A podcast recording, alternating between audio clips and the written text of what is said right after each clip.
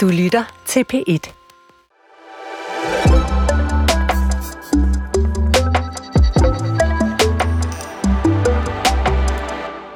En gang var fremtiden så noget med flyvende biler og onde robotter og rummad på tube.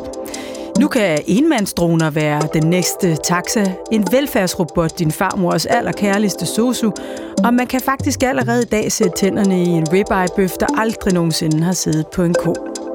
Her på Fremtiden på B1 er vi nysgerrige på alt det nye.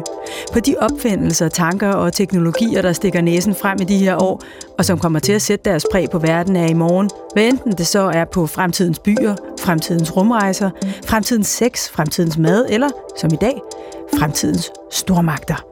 Hvem er de overhovedet? Er USA egentlig verdens storebror?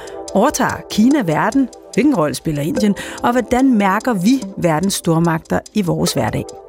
Lad os lægge ud med at bede den kunstige intelligens bag ChatGPT om at give et bud på, hvilke stormagter, der vil sætte deres præg på verden anno 2123. I år 2123 domineres verdens geopolitik af tre stormagter. Den forenede asiatiske union, FAU, amerikansk-kanadisk forbund, ACF, og det afrikanske samfund, DAS. FAU er førende inden for teknologi, økonomi og rumfart, mens ACF har militær styrke og kontrol over ressourcer. DAS har opnået en bæredygtig balance og økonomisk vækst. Danmark har tilpasset sig denne nye verdensorden og er blevet et centrum for grøn teknologi og videnskab. Landet samarbejder med FAU om rummissioner og udvikler miljøvenlige løsninger med DAS. På grund af sin geografiske position har Danmark også en strategisk rolle inden for handel og transport mellem ACF og FAU. Dog er landet nødt til at navigere omhyggeligt mellem disse stormagter for at bevare sin suverænitet og interesser. Det er afgørende at opretholde diplomatiske forbindelser og forhandle retfærdige handelsaftaler for at sikre sin fremtidige relevans og velstand i den nye geopolitiske virkelighed. Peter Viggo Jacobsen, øh, hvilke dele af det her øh, scenarium har gang på jord? ikke noget af det. Øh, det sidste er et dansk drømmescenarie om, at vi altid kan ligge i midten og handle med alle og tjene på det, præcis som vi tjente på Første Verdenskrig ved at forsyne den tyske krigsmaskine. Men jeg har meget svært ved at se, at det her kommer til at lade sig gøre. Asien kommer ikke til at være en samlet enhed, fordi vi har to stormagter, der bare ikke kan lide hinanden derude, Indien og Kina. Det kan japanerne heller ikke, og så videre, så de bliver ikke samlet. Så, og, og, og det andet kan jeg simpelthen heller ikke se for mig, så jeg tror, vi ender et sted, der minder mere om den virkelighed, vi kender i dag. Ja. Det kommer vi til at høre meget mere om. Øhm, der er noget, jeg, jeg synes er lidt bemærkelsesværdigt. Altså nu har ChatGPT øh, opfundet en masse øh, sådan nogle alliancer og forbund og sådan noget.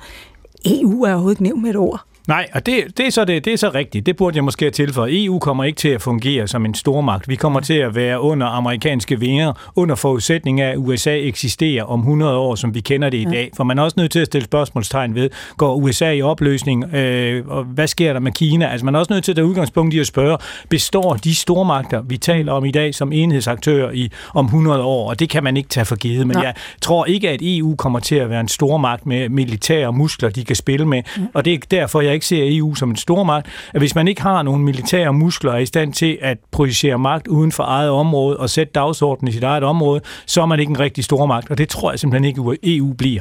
Og, og øh, altså, nævner man øh, ligesom USA og, og Canada som, som den, eller det der øh, amerikansk-kanadiske forbund der, som øh, en, den militære stormagt. Altså, er det øh, realistisk forudsat, altså som du siger, at der eksisterer et øh, USA, som vi kender det? Men, men jeg tror, det er en misforståelse at se stormagter som noget indimensionelt. Det er ikke noget med, at der er én stormagt i verden, der er meget stærkere militært end de andre. For hvis det var tilfældet, så vil stormagten jo udnytte sin militære overlegenhed til at gå ind og prøve at sætte dagsordenen og påvirke de andre stormagter. Du er nødt til at have den fulde pakke. Mm. Og det er derfor, at EU ikke er en stormagt, fordi mm. man ikke har den militære mm. øh, dimension. Mm. Øh, man kan så sige, at det er modbeviset så af Rusland, der jo heller ikke er en stormagt. Men grunden til, at russerne stadigvæk bliver behandlet, som om de var en stormagt, det er fordi, de har flere atomvåben end alle andre lande i mm. verden mm. til sammen. Mm. Hvis de ikke havde det, ville vi ikke betragte dem som en rigtig stormagt. Så man er altså nødt til at, at have, have, have, have økonomiske, militære og, og også politisk-sociale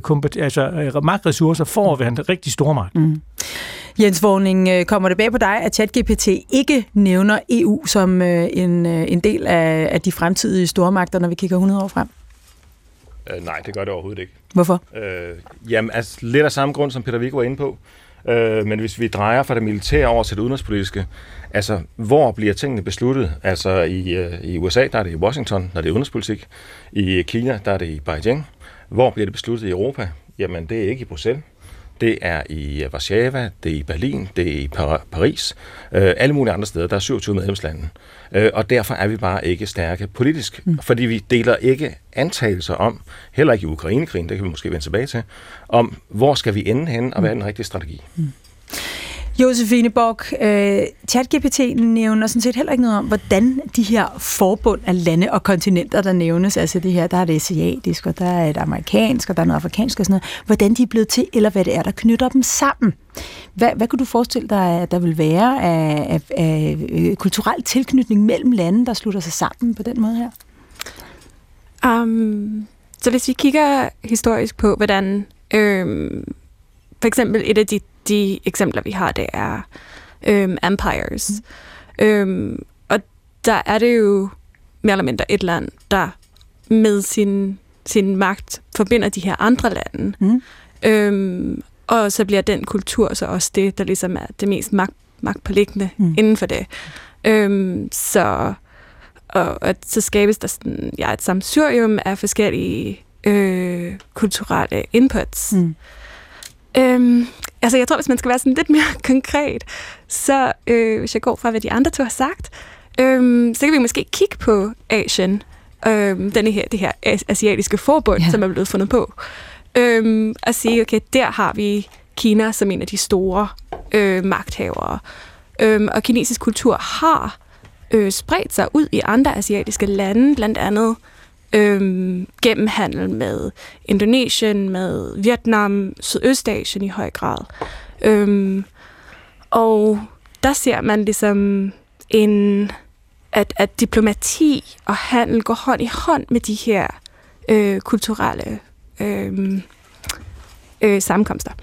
Ja, og, og hvordan det øh, så giver sig til udtryk, det kommer vi til at øh, tale mere om, når vi øh, lige får bevæget os lidt længere ind i øh, programmet. Lad os lige få jer præsenteret ordentligt, inden vi øh, kommer så langt. Den første øh, stemme, I hørte, var, som øh, de fleste nok har, øh, har genkendt og, og gættet, Peter Viggo Jacobsen, lektor ved Institut for Strategi og Krigsstudier på øh, Forsvarsakademiet. Den næste øh, var øh, Jens Vorning, udenrigskommentator på Christi Dagblad, partner i Policy Group, tidligere generalkonsul i St. Petersborg og forfatter til bogen Ukraine øh, 2402, den nye verdensorden. Og så var der dig, Josefine Borg, øh, postdoc ved Institut for Kommunikation og Kultur på øh, Aarhus Universitet, øh, eller for at være mere præcis, øh, Carlsberg Reintegration Postdoctoral Fellow. Øh, og øh, du har, øh, og derfor er du her især forsket i Kina og Indiens øh, rolle i historien, øh, hvilket øh, vil vise sig at skulle være relevant øh, for det her program. Øhm, Jens Vågning, lad os lige øh, vende tilbage til dig til en start. Hvad er det for nogle nationer, som især er spændende at holde øje med, når vi taler stormagter om 100 år nu, hvor vi altså har slået fast, at vi ikke helt tror på de der forbund, som ChatGPT så nydeligt ellers har, øh, har forestillet sig? Jeg synes måske, at vi skal nøjes med at se en, en 20-30 år ud i fremtiden. Mm. Altså hvis man kigger på Europakortet, da Første Verdenskrig begyndte, og kigger på det i dag, så vil man sige, at der er godt nok sket nogle, nogle ændringer. Øh, og det har man ikke forudset i, i 1913, øh, året før at Første Verdenskrig øh, begyndte. De store, der er på banen de næste 20 år, måske 30, mm. det er USA, det er Kina, det er Indien. Mm. Og så er der et felt bagved, det er ligesom Tour de France. Vi må se, om der kommer op til udbud. Og hvem er feltet bagved? Jamen, EU er der jo økonomisk, men ikke politisk. Vi ved bare ikke, hvad der sker. Ja. Øh, så er der Rusland, som i kraft af sine atomvåben, som Peter Vico så, så ikke sagde, altså, når man er verdens øh, største atommagt sammen med USA, øh, de har begge to øh, 90% af verdens atomsprænghoveder, så er man bare med i klubben. Øh, ja. Ikke fordi man er velkommen, men fordi man ikke er til at komme, komme udenom. Øh, så taler vi for lidt om det afrikanske kontinent, ja. som vi ikke ved, hvor kommer hen, men altså hvor bare befolkningsandelen kommer til at spille en rolle i, i, i fremtiden. Og så er der alle brudstykkerne ude i Asien, mm. for det, Asien er ikke et det er konkurrerende stater, mm. og det er befolkningsrige stater, øh, der er derude. Og de har en demografi, hvor at man generelt er yngre, end vi er for eksempel i Europa og i, i, i USA. Og hvad der kommer ud af det, det er meget uforudsigeligt. Og nu har du allerede øh, øh, antydet det lidt, fordi ja, mit næste spørgsmål var egentlig, hvad er det, der kendetegner en stormagt? Men det, jeg kan, kan høre mig, eller lytte mig til, er, at der kan være noget økonomisk magt, der kan være noget militær magt, eller altså atommagt, som du var inde på, og så kan der være noget, noget magt i, at man har en, øh, en særlig demografi, altså at der er rigtig mange øh, af, af nogen. Er det rigtigt forstået? Øh, til dels. Øh, det afgørende er, det der er underliggende for de, de faktorer, du nævner, det er økonomi. Mm. Altså, det har alle dage været den største økonomi øh, på, på kloden, der på et tidspunkt, men det kommer med forsinkelse, bliver den dominerende politiske magt. Mm. Og økonomi er underbygget af teknologi. Mm. Det vil sige, at man skal eje fremtidens teknologier. Og det er en konkurrence, der foregår lige nu, og vi ved ikke, hvem der vinder den. Nej. Og når du siger fremtidens teknologier, så er vi over i øh, hvad? AI og i øh, adgangen til... Øh... Ja, men vi er jo meget nyhedsorienterede, ikke? Så, mm. så vi taler meget kunstig intelligens lige i øjeblikket, fordi ja. det er kommet bag på alle de voksne, hvad, det, hvad de unge har, har gang i. Ikke? øh, og så er det, vi er optaget af i år, og så næste år noget andet. øh, det er klart, at, at, at, at vi får flere digitale muskler. Ja. Øh, det bliver afgørende. Ja. Øh, og der er USA og Kina, de er, er langt fremme, EU er eksempelvis øh, ikke. Men det handler også om andre teknologier. Fordi vi står over for ikke en klimakrise, som det siges så, så venligt, vi står over for en klimakatastrofe. Og spørgsmålet er, hvordan bliver den besvaret globalt? Ja. Bliver det en offensiv, altså at stater samarbejder øh, om at undgå, at den udvikler sig for vildt, eller bliver det en defensiv, at stater øh, konkurrerer om, hvordan beskytter vi os selv bedst mm. mod konsekvenserne. Altså, I andre derovre på den anden side af hegnet, I kan passe jer selv. Øh, vi sørger for at øh, bygge dæmninger og diger, og, og hvad ved jeg. Mm. Øh, og jeg er så gammel, så jeg hælder mest til, at det bliver en defensiv frem for en offensiv, hvis jeg skal være realist omkring det. Sådan er du så optimistisk, Jens Warning. Det tak. kan vi også snakke lidt videre om senere. Peter Viggo Jacobsen, øh, samtidig når vi taler om, om magt og global magtfordeling, så sondrer vi imellem, hvad man kan kalde hård magt og blød magt. Hvad, hvad, hvad? Ja, men det var egentlig også det, som jeg ville supplere over for det. Jeg er helt enig i det, Jens lige har sagt, og jeg er, her heller, jeg er også på det defensive hold der. Øh, men, men soft power skal man heller ikke undervurdere. Og det er jo, han har sagt, kultur og noget, som øh, Josefine også kan tale mere med ja. ind i, men det er jo at det, at man, man har en magneteffekt. Men mm. alle andre ser på en og vil gerne være ligesom en. Ikke? Og det er jo mm. det, som EU for eksempel har levet godt af i sin udvidelse af de øst- og centrale europæiske lande, som bare for alt i verden ville ind i EU, og derfor var villige til at lave deres lovgivning om, deres økonomi om, og det hele for at komme med i klubben. Mm. Og det er jo det, som amerikanerne i høj grad også har bygget deres, øh, det vi kalder unipolaritet, den periode, hvor de var den eneste store stormagt i verden fra murens fald og frem til, lad os sige, øh, hvad det hedder, Georgienkrigen i 2008 og finanskrisen.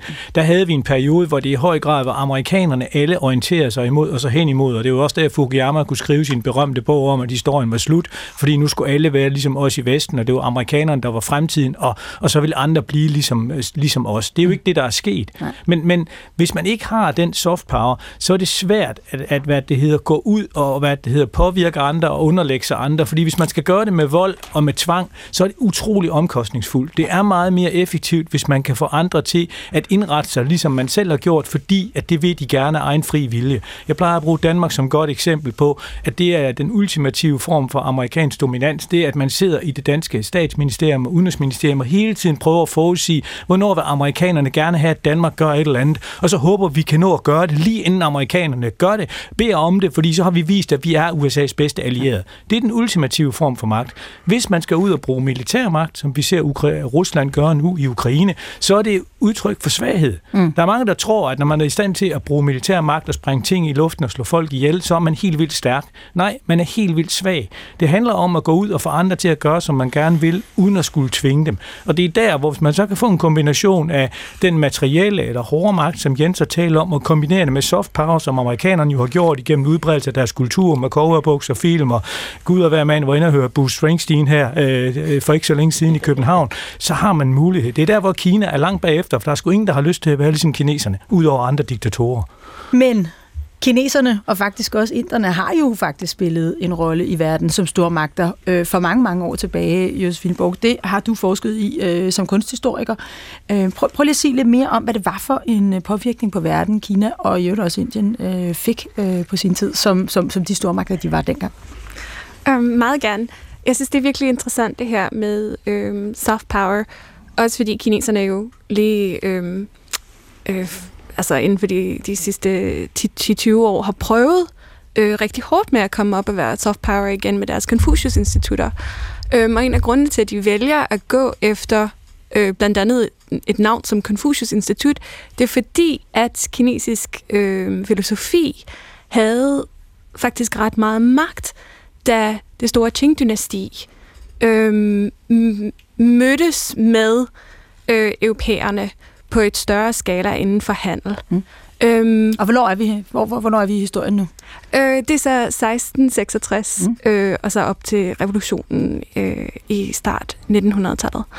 Øhm, og Øhm, men vi, vi taler, her taler vi mest øh, op af det, som i, i Europa bliver kaldt oplysningstiden, hvor man kigger på sådan store mænd som, som Voltaire, som har været del af forme europæisk kultur, øhm, som det ser ud nu, som ser på Kina øhm, og læser oversættelser og, og fantasier om øhm, Confucius øh, og om, øh, hvordan der bliver regeret i Kina. Og synes, det er så fantastisk, at han skriver blandt andet et digt om det. Skriv på op, opsummer lige for os, hvem Confucius var. Øh, ja, han er en øh, filosof fra Kina, som har været øh, absolut skældsættende. Uh, han argumenterer blandt andet for øh, middelvejen, øh, harmoni. Um, og hans skrifter er blevet øh, er blevet brugt af forskellige magthavere og øh, eliter i. Kina gennem mange, mange forskellige... Øh... Og, og, og inspirerer altså også øh, et menneske som Voltaire, som selvfølgelig har, har haft øh, sin indflydelse på, på vores kultur, øh, ikke mindst i oplysningstiden. Hvordan, hvordan kan man se det? Øhm, så blandt andet kan man se det ved, at øh, Voltaire holder øh, den kinesiske kejser, Chanlong-kejseren, øh, op som øh, den, den bedste slags øh, konge, eller, eller, eller emperor, øh, ruler. Um, kejser. Mm. Kejser, tak. Ja. Som, øh, fordi at, at han bliver set som, som havende et mandat fra himlen, men også være engageret i, sin, øh, i sit folks velbefindende mm. på, en, på en meget stærk måde. Han blandt andet Voltaire ser ham uh, ser den her tradition, hvor kejseren pløjer marken hver forår, som et symbol på, at kejseren er, er der med hver en del af folket, eller også øh, repræsenterer øh, ja, selve det overhovedet. Altså han ikke er hævet øh, op i en helt anden form for guddommelig øh, liga. Præcis. Som, som jo øh, gjorde sat sit præg på vores øh, oplysningstid. Hvad med Indien? Øhm, så hvis man kigger på der, hvor Indien ligesom var mest magtfuldt øh, sidste gang, så, øh, så var det jo the, det, Mughal, Mughal, Mughal Empire. Mm. Øhm, og det var et muslimsk empire, øh, og derfor så også ret radikalt forskellige fra, hvad man ser i Indien lige nu, hvor der jo er enorm hinduistisk nationalisme. Øhm, men hvis man så kigger længere tilbage i tiden til blandt andet øh, Chola Empire eller Vishnanagara Empire, så ser man faktisk øh, hinduistiske empires, der er meget mere mangfoldige, og derfor også har øh, for tiden større øh, handel og kulturudveksling med resten af de lande, der ligger rundt om, blandt andet også Kina. Mm-hmm.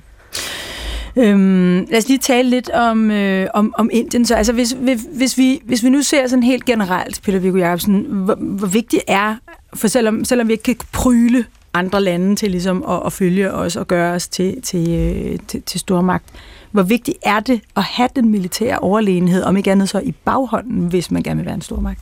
Jamen, det er en nødvendig forudsætning for at være stormagt. Det er ikke tilstrækkelig forudsætning, som vi også ser med Rusland, men det er en nødvendig forudsætning, fordi det betyder et, at du kan holde dit eget territorium, men du kan også gå ud og påvirke andre til at gøre noget, som de måske ikke i udgangspunktet har lyst til. Mm. Og det, man så kan sige, der har ændret sig siden 45 med opfindelsen af atomvåben, det er, at du kan være pivringe på stort set alle parametre, men hvis du bare har atombomberne, så er der ikke nogen, der tør gå i krig med dig. Hvis mm. Rusland ikke havde haft atomvåben, så havde NATO, USA, danske, hollandske, britiske, amerikanske amerikanske soldater været i gang med at slå russere ihjel ind i Ukraine. Men det gør vi ikke, fordi russerne har atomvåben. Ja. Øh, så på den måde, der er atomvåben en, der gør, at man kan blive ved med at være stormagt, selvom man egentlig ikke er det længere. I gamle dage, der vil et nederlag, som det russerne måske er på vej ind i i Ukraine, være noget, som markerede enden for deres stormagtsstatus. Mm. Men det kommer det jo ikke til at blive, fordi de har atomvåben, og derfor bliver amerikanerne ved med at sige, hver gang Ukraine angriber mål ind i Rusland, og som vi lige har set med droneangreb i Moskva, lad nu være med det. Det, der sker i Ukraine, skal blive i Ukraine. Og det er atomvåbenes øh, betydning, og det er også det, der gør, at Kina, selvom de ikke har ret mange atomvåben, stadigvæk kommer op og får en status. Indien har også et relativt begrænset atomarsenal, men det er simpelthen nok til at være en del af den der klub. Så man kan næsten sige, at atomvåben i dag er en nødvendig forudsætning for at være en stormagt. Og så synes jeg måske, i, i tillæg til det, nu var Jens inde på lidt at definere, hvad det vil sige at være stormagt. Og der nævner Jens de forskellige magtkomponenter, man ja. skal have. Men det er også vigtigt at have med, at man skal udover at være i stand til at holde sit territorium, så skal man også være i stand til at projicere sin indflydelse uden for sit eget territorium. Og så kan man dele stormagter op i to kategorier. Dem, der kan gøre det i sin egen region og påvirke dem, og dem, der kan gøre det globalt. For det, det jo handler om for en stormagt, det er at sætte de, de internationale spilleregler. Altså, hvordan skal verden regeres og styres? Og det er jo derfor, vi taler om i Vesten, at den regelbaserede orden er under pres som følger af Ukrainekrigen. Og med det, der mener vi jo, den amerikansk, øh, den verden, der bliver lavet efter 45, baseret på amerikanske regler. Det, som er i gang lige nu, det er jo en magtkamp imellem Kina, Rusland og USA om, hvad er det for nogle regler, der skal gælde fremadrettet. Det er noget vrøvl at sige, at russere og kinesere ikke vil have regler. De vil gerne have regler, men det skal være regler, der favoriserer dem og ikke USA.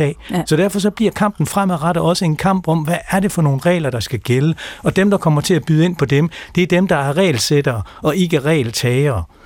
Så lad os, øh, lad os fokusere lidt på øh, i første omgang øh, Indien, øh, men, men naturligvis også øh, Kina. Vi, vi ved allerede, at USA er ligesom en, en stormagt, og vi kender rimelig godt til, hvad det er, øh, det betyder, og hvad det er for en kulturel indflydelse, det har både på os og øh, på store dele af resten af verden.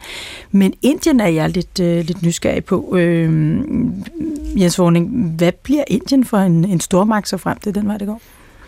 Jamen altså, befolkningsmæssigt og økonomisk er Indien på vej. Ja. Og det, der er interessant ved, ved Indien, det er, at, at Indien kan ikke være venner med Kina. Punktum. Yes. Det er, altså, det, Hvorfor ikke det? det? Fordi de er konkurrenter derude, øh, og de har konflikter og, og så videre. De er nødt til at konkurrere, og det skaber et spil. Men må jeg lige spørge? Altså... Nej, du, jeg skal lige tage det færdigt. No, no. Det, skaber, det, skaber, det, skaber, det skaber et spil, der er interessant, fordi at, at, øh, at USA vil konkurrere med Kina. Det står helt klart. Så vil de gerne have Indien på deres side.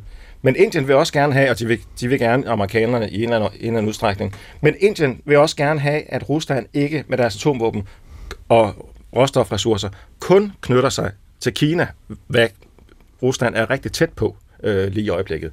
Så, så Indien vil også gerne have en eller anden relation til Rusland, der ikke knytter øh, Rusland alt for tæt øh, til Kina. Og derfor Indien er mega interessant i det spil, der foregår i øjeblikket. Ja. Ja.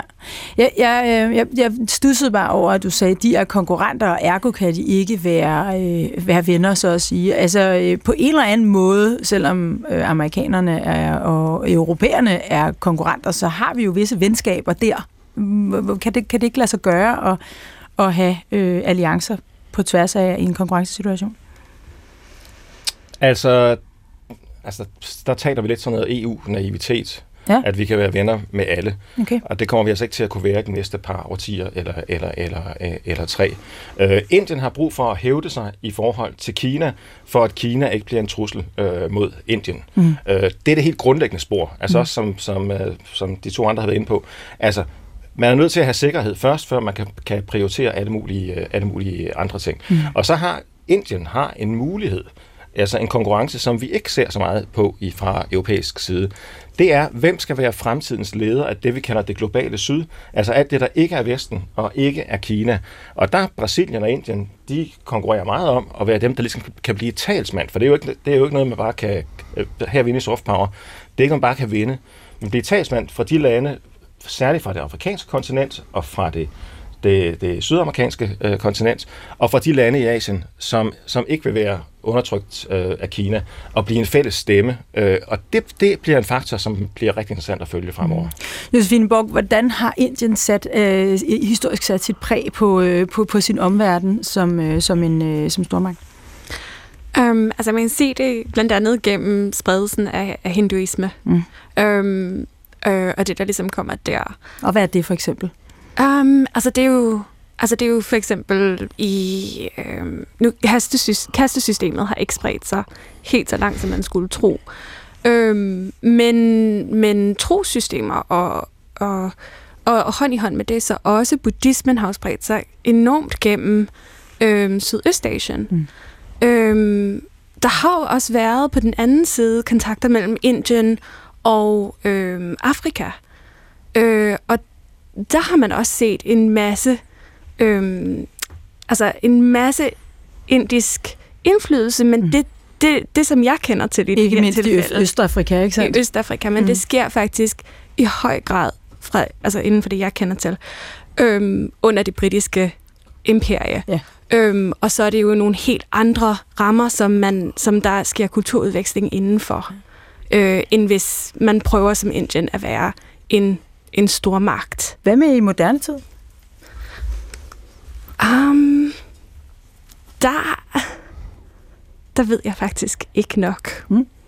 Om, altså i forhold til, om, om hvordan Indien kan have, have gjort sin indflydelse gældende i både i nærområdet og måske længere væk.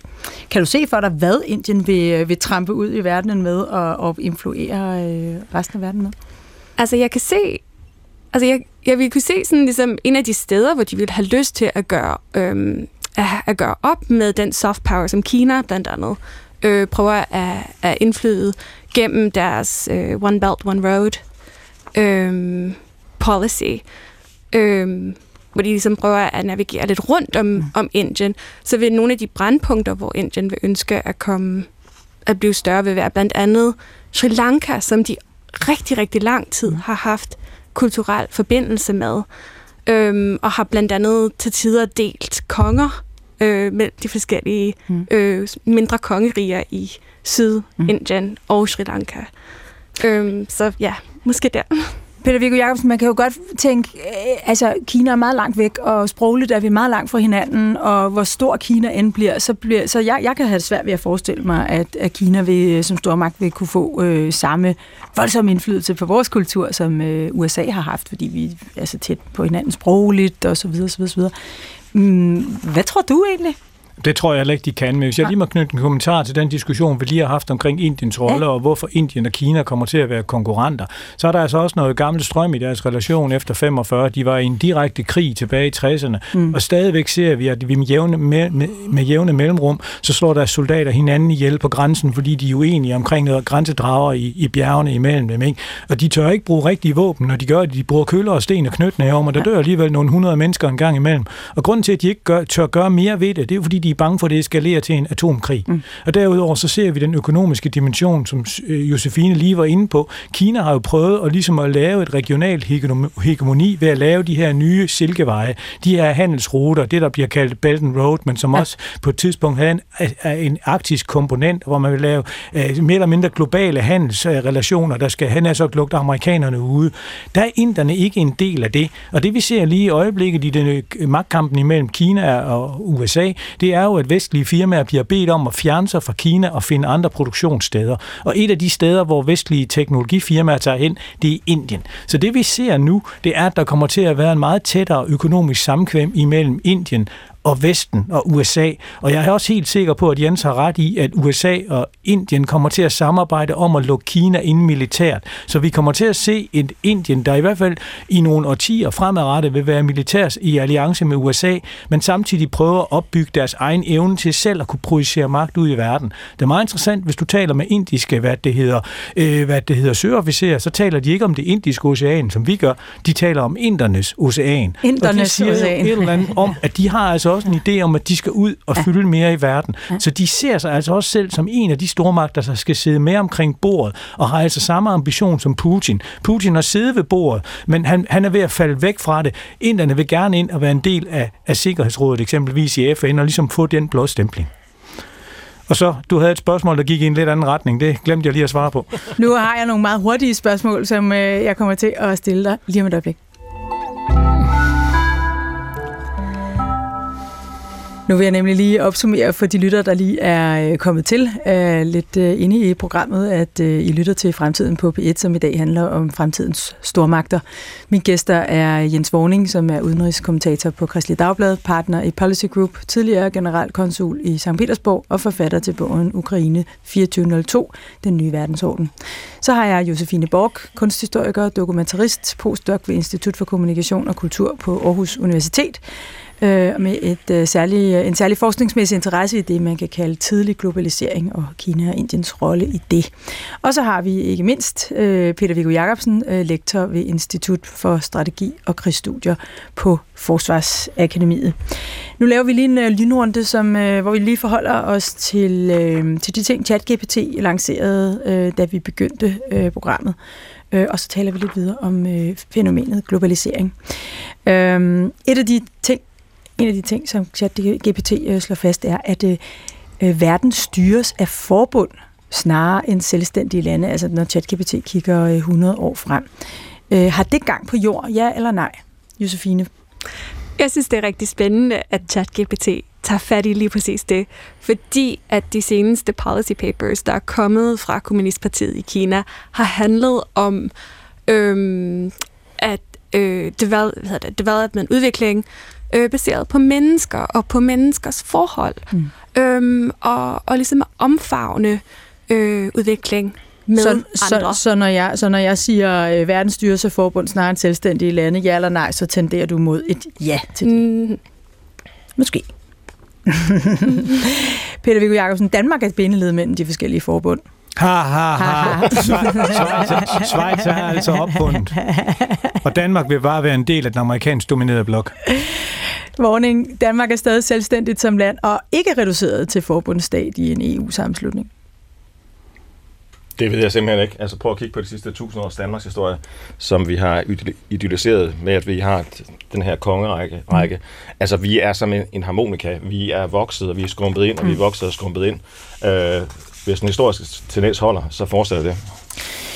Lad os tale lidt om, øh, lad os tale lidt om vi, vi, vi vender tilbage til ChatGPT i slutningen af, af programmet, men øh, nu skal vi tale lidt om globalisering, Jens Vorning. Globalisering har jo været, hvad skal vi sige, næsten en helt forudsætning for at tale om store magter de sidste mange, mange år. Fortsætter det?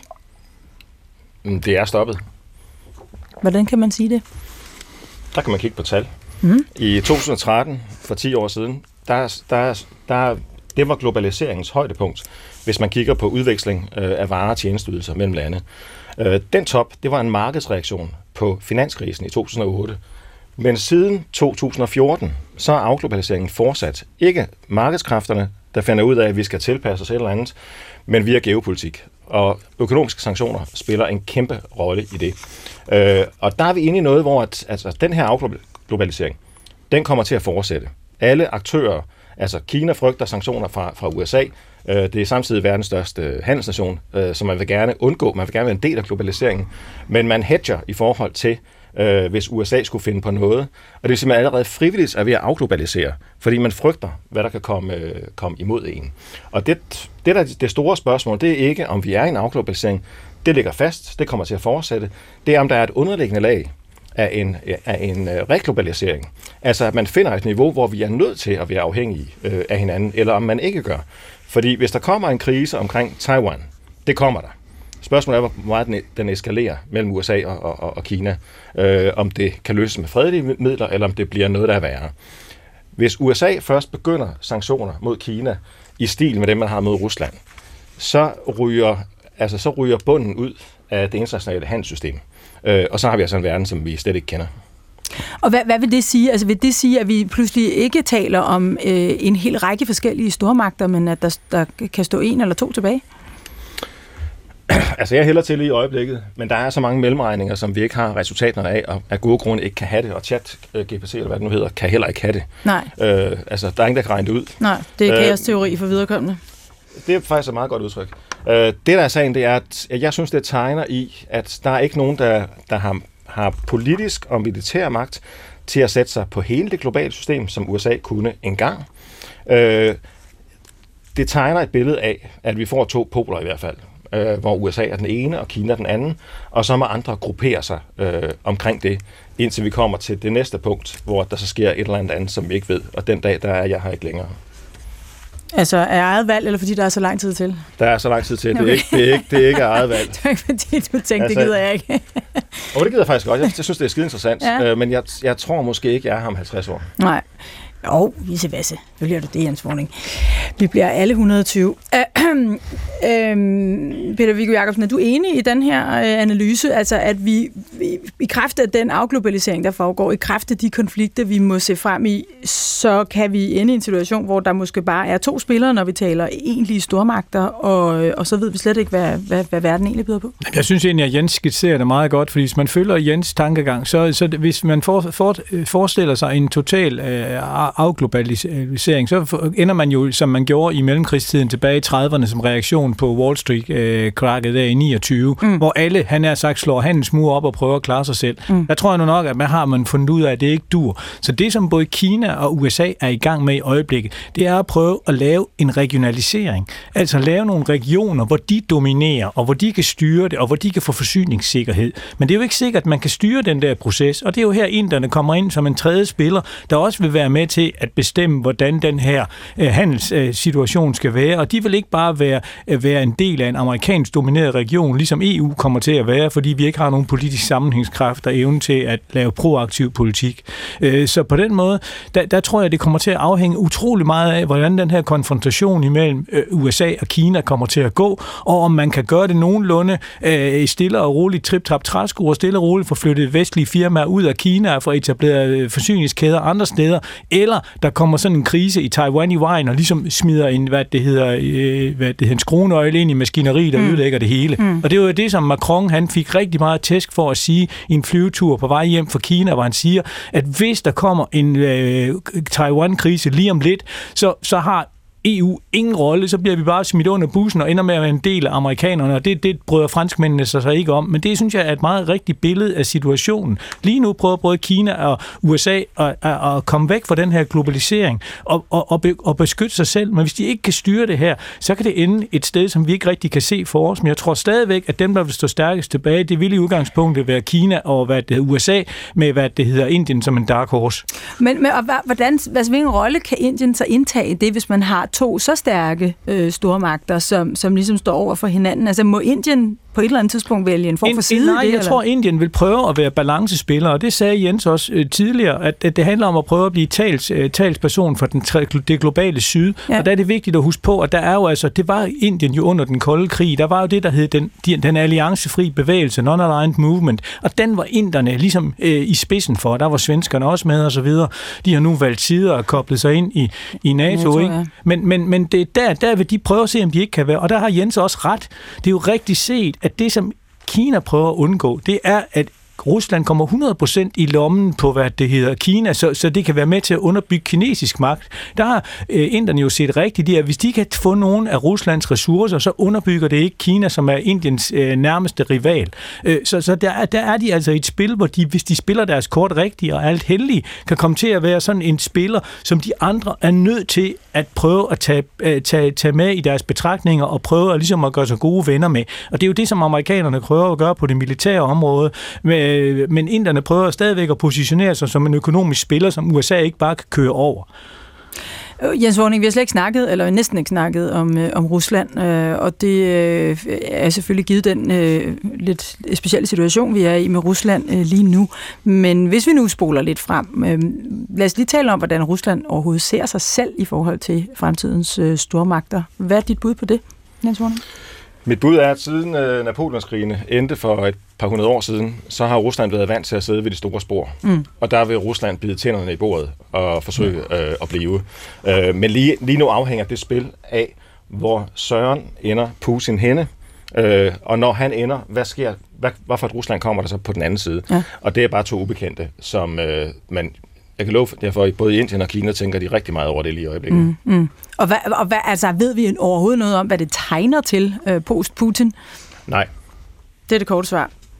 Men, men, men, men for lige at supplere det, Jens siger, jeg er 100% enig, men der, hvor man bliver bekymret, når man kigger på Rusland, hvis man gerne ser Rusland som en stormagt, der skal være med til at præge spillet, så er det den faktor, som Jens også startede med at påpege, som multifaktoren økonomi. Vil Rusland fremadrettet have økonomien til at kunne understøtte de her stormagtsambitioner, til at kunne vedligeholde deres atomarsenal? Og, og det, er jo ikke, det er jo ikke for sjov, at amerikanerne kalder Rusland en tankstation med atomvåben. Rusland lever primært af olie- og gasindtægter. Jeg troede faktisk, det var dig, der kaldte dem det. Nej, det er faktisk noget, som amerikanerne har fundet på. Jeg kan ikke tage, tage æren for alle de sjove ting, der bliver sagt i verden. Men hvad det hedder, øh, det, det som jo er interessant, det er, når den grønne omstilling slår igennem, hvor meget kan russerne så blive ved med at tjene på at eksportere olie og gas? Og der er de altså nødt til at genopfinde deres økonomi og, og deres måde. De kan ikke bare blive ved med at bare levere råstoffer til, til resten af verden. Og hvis de ikke lykkes med det, så får de det altså svært som, som stormagt. Så kan det godt være, at vi er nødt til at, at kigge lidt på dem en gang imellem, fordi de har mange atomvåben. Men, men ellers så har de ikke rigtig noget at handle med, udover at de kan lave ulykker og være, hvad, hvad det hedder, lave ballade. Og hvis vi så skal tale lidt mere øh, fra den region, hvad så med hele det der store, store område af Rus, det, det man nogle gange kalder det russiske randområde, hvor efterlader det dem? Hvem, kinesisk, hvem vil de? Kinesisk randområde. Præcis, men det der vil inderne jo nok også igen prøve at blande sig i konkurrencen i tråd med det, som du allerede har sagt. Så mm. der tror jeg altså også, at kineserne vil prøve at gå ind, og han har sagt, at være med til at prøve at ødelægge det lidt for kineserne. Så der tror jeg bliver en kampplads, hvor øh, stormagterne vil gå ind og prøve at påvirke situationen lidt, som vi også så med Afghanistan-krigen. Mm. Jeg vil godt lige komme med, med et enkelt input ja, i forhold til det der med både Rusland og, og, og Indien. Øh, det vi så under den Altså, vi har haft i moderne tid, vi har haft tre globaliseringsbølger, mm. øh, og vi er den tredje, som sluttede for 10 år siden, og nu er vi at afvikle sig, og så ser vi, hvad, hvad der sker. Hvad skete der egentlig med vestlige virksomheder? Jamen, først rykkede vi øst på, og vi rykkede mm. til Rusland. Så rykkede vi til Kina. Nu kommer vi til at rykke til Indien. Mm. Det giver bare kapital, at vestlige virksomheder etablerer sig et sted til det land politisk. Ja. Og det vil sige, at, at hvis vi alle sammen øh, rykker til Indien som primær base ude i Asien af de vestlige virksomheder, så en dag så står inderne og har en magt øh, over os, som kommer til at komme bag på os, ligesom det kom med Rusland og med, med Kina. Ja. ja. Og, og, og, og tør vi, hvis nu vi, hvis nu vi, fordi nu begynder vi at nærme os den del af programmet, hvor vi begynder at tænke lidt længere frem, og så skal vi også ture og øh, spekulere øh, lidt mere i, hvordan øh, tingene konkret kan give sig til udtryk. Hvad er det så for en magt? Altså nu kan man sige, der er ikke nogen, der ikke taler om den securitization, der er foregået, efter vi pludselig opdagede, åh oh, nej, det er ikke så rart, at al energien øh, lige pludselig kom fra, øh, fra, fra, fra Rusland, når nu Rusland var så aggressiv. Hvad, hvad, hvordan vil vi mærke øh, den afhængighed af Indien? Øh, tør I give et bud på det?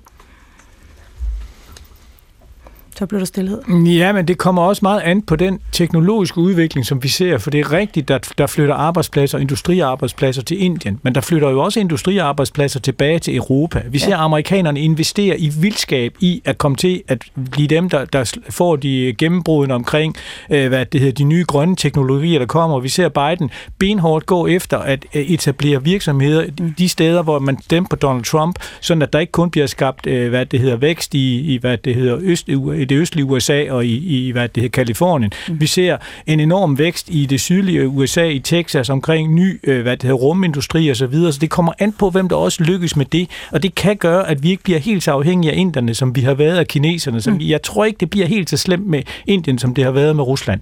Josefine, du havde et øh, input her. Um, jeg, jeg, jeg tænkte bare, at sådan, det er ret spændende både, altså selvfølgelig skal vi tænke på, hvor flytter de her vestlige industrier hen, men hvem har ellers investeret i den grønne omstilling i de sidste 20 år, og det har Kina. Mm. De producerer 80 procent af solceller, mm. og, og Kina har et et kulturelt baggrund, som gør, at der bliver, der bliver tænkt igennem, hvad betyder naturen i forhold til mennesket. Der er, der er rigtig mange altså filosofiske, øh, politiske tankegange der, mm. som, som faktisk allerede har taget det her alvorligt. Mm. Det, det, og det, og det, det er jo et interessant input fra, og du har jo du er vokset op i Hongkong og, og kender øh, langt bedre til, øh, hvordan Kina agerer, end jeg gør, men jeg tænker ikke umiddelbart Kina som nogen, der tænker naturen voldsomt ind i, øh, i, i den måde, man agerer, og ser for mig, hvordan man kaster store byer op over det hele og udraderer en hver form for natur. Så det er et interessant input. Jeg, vil, jeg, vil, jeg vil godt bidrage lidt på ja, tak. det. Øh, og mere som spørgsmål, ja. øh, end som, som svar. Øh, fordi jeg sidder selv og bokser med noget øh, på tiden, hvor at, at, at netop, øh, hvis man skal tænke optimistisk, og det vil jeg gerne, øh, så hvis vi skal klare øh, klimakatastrofen globalt, ja. så er vi nødt til at have et fælles sprog øh, på et eller andet plan mellem de betydende øh, magter. Og ja. det er ikke nødvendigvis et, et politisk sprog, og det vil jeg gerne spørge Josefine, hvad hun tænker. Øh, fordi altså, jeg ser, hvis jeg skal se i muligheder, så ser jeg, at vi har brug for en reglobalisering. Ikke i økonomi, men på dannelse. Og der skal vi hente et eller andet i spiritualitet øh, for at finde det sprog. Hmm. Øh, og hvad binder os sammen der? Altså, hvis vi tager øh, buddhisme for eksempel, øh, det har haft en appel siden øh, 1960'erne til, hmm. til, mange, til mange europæere. Øh, det pisser Kina af, øh, når det handler om Dalai Lama og, og Tibet. Øh, jeg kan huske de sidste to gange, jeg har været i, i, i Mongoliet, øh, og der er de buddhister, øh, så det, så det øh, forslår en ting. Øh, der når de har haft Dalai Lama på besøg, så ved de godt, så får de pryl af Kina et par år, så, så går det i sig selv øh, igen. Men, men, men, men er der noget, fordi altså, jeg har en lille smule forstand på reformation og oplysningstid, og mm. meget mindre på, på romantikken, men det er igen det, det der europæiske udgangspunkt. Så spørgsmål, mit spørgsmål er til, til Josefine, det er, øh, er der en spiritualitet øh, ude i Asien, som man globalt kunne læne sig op af i at skabe et fælles sprog omkring, hvordan natur og menneske skal leve sammen? En fælles nævner simpelthen. Ja. Altså, jeg synes, det er sådan et spændende spørgsmål, fordi lige præcis, altså også det, som Mette siger, at mm, der er nogle ting øh, nu i Kina, som ikke helt hælder sig op af det her med øh, at respektere øh, øh, naturen. Og, og faktisk, vi har jo både, vi har to kriser, som er både øh, natur, hvad hedder det, øh, klimakrisen og biodiversitetskrisen. Biodiversitetskrisen, der tror jeg, at der er det nok mere hen af Indien og indisk buddhisme, man kan finde en fællesnævner for ligesom at tage sig af dyrene. Hvorimod i Kina, så har det i høj grad været øh, litteraturmæssigt og filosofisk, at man læner sig op af sådan den, den grønne natur, vækst, altså øh, um, natur som landskab, natur som øh, bjerge og den slags ting, mm. hvor man så... Ikke arternes mangfoldighed nødvendigvis. Nej, nej, nej lige præcis. Altså, kinesisk medicin har jo mm. desværre været øh, forfærdeligt mm. i sin spredelse øh, for, for, for resten af, af, af verdens biodiversitet. Mm. Øhm, men man kunne kigge på sådan noget som altså chi, som, som de her, i, den her idé om, at øhm, der er energi, der løber igennem alt, hvad der lever, mm. som ikke sætter mennesket som center i den her antropo- antropocentriske øhm, tankegang, der er kommet ud af blandt andet vestlig øh, kultur. Mm. Interessant, og det er jo måske, det, det, blev, det bliver et stort, det er lige før vi kan, vi kan lave det til et program i sig selv, men, øh, men, men det, er, ikke, det er en programserie. Det er en programserie, og den, og den, og den, er, og den er nødvendig. At finde, at finde det fælles øh, sprog, men, men det er vel ikke øh, Øh, helt fremmed for, øh, for vores kultur at tale om energier for eksempel, og, og i særdeleshed ikke de øh, moderne strømninger af spiritualitet, som øh, man finder i vores kultur. Hør, det kan være, at vi skal bruge noget af det øh, på det næste, vi skal. Vi skal nemlig, øh, vi skal jo lige have rettet lidt op på ChatGPT's vrøvl nu vil jeg tillade mig at kalde det vrøv, jeg synes, det var noget vrøv, det der, det, den skrev til en start. Det, det må jeg have lov at mene som vært på det her program. Så nu synes jeg, at vi skal prøve at give ChatGPT en bedre opgave, så ChatGPT skriver et øh, mere realistisk fremtidsscenarium til os. Øh, og det øh, gør vi jo øh, som så vanligt ved, øh, at I lige fortæller den, hvad for nogle ord, hvad for nogle begreber, hvad for nogle krav, vi skal stille, hvad er det for en opgave, vi skal stille. Hvad har du Peter Viggo, som uh, ChatGPT skal have med i betragtning, hvis vi skal have et mere realistisk scenarie? Vi er nødt til at kigge på klima- eller uh, miljøkrisens uh, indflydelse på Afrika, der ja. får en enorm stor befolkning. Det vil betyde store flygtningestrømme, masse migration og pres på Europa. Og det er også en af grundene til, at jeg tror, at Europa bliver meget reaktiv i det, vi kigger fremad, og ikke negativt. Vi kommer til at bøvle med det afrikanske kontinent, som vi bliver nødt til at prøve at få nogenlunde styr på. Ja. Så, så det, det bliver man simpelthen nødt til at tænke ind i den frem, fremtidige magtbalance, hvad der sker med det afrikanske kontinent kontinent. Ja. Og der tror jeg mere på implosion end på samling. Og det, og det handler om at kontrollere flygtningekriser. Handler det også om råstoffer? Ja, det gør det jo til dels, men, men, men altså, russerne har jo masser af råstoffer, så Kina vil jo kunne få en hel del af de råstoffer, de skal ja. bruge derfra, men det handler selvfølgelig også om det, men ja. jeg tror, at det først og fremmest bliver, han har sagt, et forsøg på at prøve at få Afrika til, til at fungere bedre for de afrikanske stater, eller hvad det er for en organisationsform, der kommer til at være dernede. Så de bliver der? Så, så, så, det kommer, så, så mange flere får lyst til at blive og prøve at skabe sig en tilværelse der, så de ikke alle sammen vælter mod Europa. Og måske stoppe en naturkatastrofe, som, øh, som, som øh, ja. understreger klimakrisen Præcis. så voldsomt, især øh, ja. i det kontinent. Hvad med dig, Josefine Borg? Hvad vil du føde ind til ChatGPT, så vi får et mere realistisk fremtidsscenario fra det? Altså, jeg synes, det har været virkelig spændende her, den sidste diskussion, vi havde om ja. spiritualitet, ja. og om øhm, også noget som det, som Peter Viggo sagde lige i starten med soft power, og hvem der gerne vil ligne andre. Ja. Øhm, og Så noget med ligesom- nogle, noget fællesnævner, noget kulturelt fællesnævner, noget spirituelt fællesnævner, Præcis. en, en, en, nogle, sådan nogle strømninger, som vi sådan på et eller andet Noget, vi- niveau globalt kan, kan koble os til og skabe. Sprog, vi kan komme sammen ja. om, udtryk, ja. vi kan komme sammen om. Ja. Ja. Ja. Warning, vil du øh, underbygge det og, og sige nogle andre ting, vi skal have fødet ind i ChatGPT? Altså jeg vil gerne sige meget, meget klart, at jeg synes, det er interessant, at det er at spørge ChatGPT, eller hvad det nu hedder, øh, om, øh, har vi drikkevand nok om 100 år Ja. til alle globale medborgere? Og vil de medborgere, der har mere, give til dem, der har mindre? Det vil jeg rigtig gerne høre et svar på. Det svar kender jeg godt. Ja, det tror jeg, hvis det vil alle sammen gøre. Det er klokkeklart. Nej, det, her, det ved de ikke. Ja, det er også meget spændende. Drikkevand, hvilken rolle øh, spiller øh, kampen om, øh, om drikkevand om, øh, om 100 år? Hvad ellers, Vågning, skal vi have med? Jamen, det er jo det, jeg, altså, drikkevand er nok for mig, Ja, for det, ja. er, det er eksistens for, for alle vores globale medborgere, inklusive os selv. Du kunne også prøve at spørge den om, eksisterer EU øh, om, om 100 år, eller hvad det nu er for et tidsperspektiv, vi har. Så får vi også EU med, har jo ikke fyldt ret meget i det her program, men det er der jo som sagt også en grund til.